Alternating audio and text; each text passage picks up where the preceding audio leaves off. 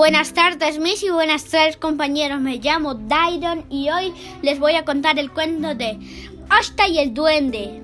Y la actora se llama Carlota Carvalho. Ahora voy a hablar el título de Osta y el Duende.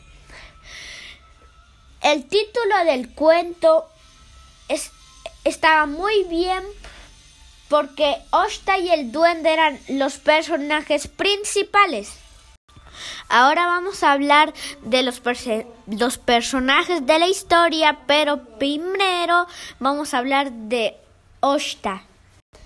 El niño Osta era muy valiente porque él se quedó solo a cuidar las ovejas y también él no tenía miedo a los zorros y a los pumas. El segundo personaje se llama el zorro. Este personaje era bien mentiroso. Quería, el zorro quería engañarle al Osta, pero Osta no fue engañado. Osta era más astuto que el zorro porque él le ha engañado al zorro y también jugaron un juego que, que tenían que taparse los ojos y tenían que darle algo de comer y, el Osta le ha dado una piedra y el zorro se la ha comido y también le ha sacado la piel. Ahora vamos a hablar del puma. El puma fue un caballero pero también fue iluso porque, porque Osta le ha engañado al puma igualito como el zorro y le, y le recibió un, su, una presa. El Osta tenía una presa y era el zorro. Entonces el, el puma recibió su, el, la presa y se la comió. Ahora voy a hablar el cuarto personaje de la mamá de Osta. La mamá de Osta era muy buena, además le cuidaba todo el día, pero se le tuvo que dejar para que cuide las ovejas. Osta tenía que cuidar las ovejas, le dijo su mamá. Finalmente puedo hablar del duende.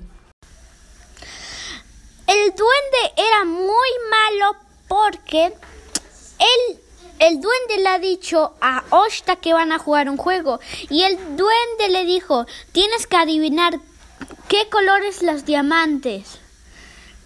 Y se quedaron 58 años. Y ahí Osta ya no quiso jugar el juego del duende. Así que se fue, se, se, escapó.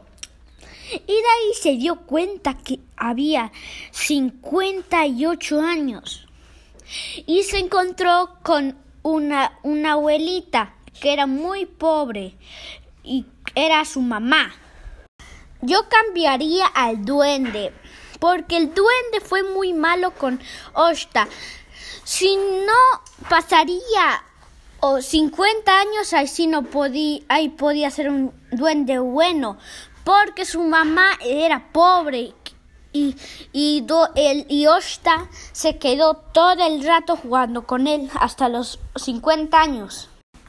Yo recomendaría que lo mire, porque el cuento era muy bueno y, y, y tenía mucho sentido. Y también me ha gustado. Bueno, eso sería todo mi apreciación del cuento. Nos vemos a la próxima.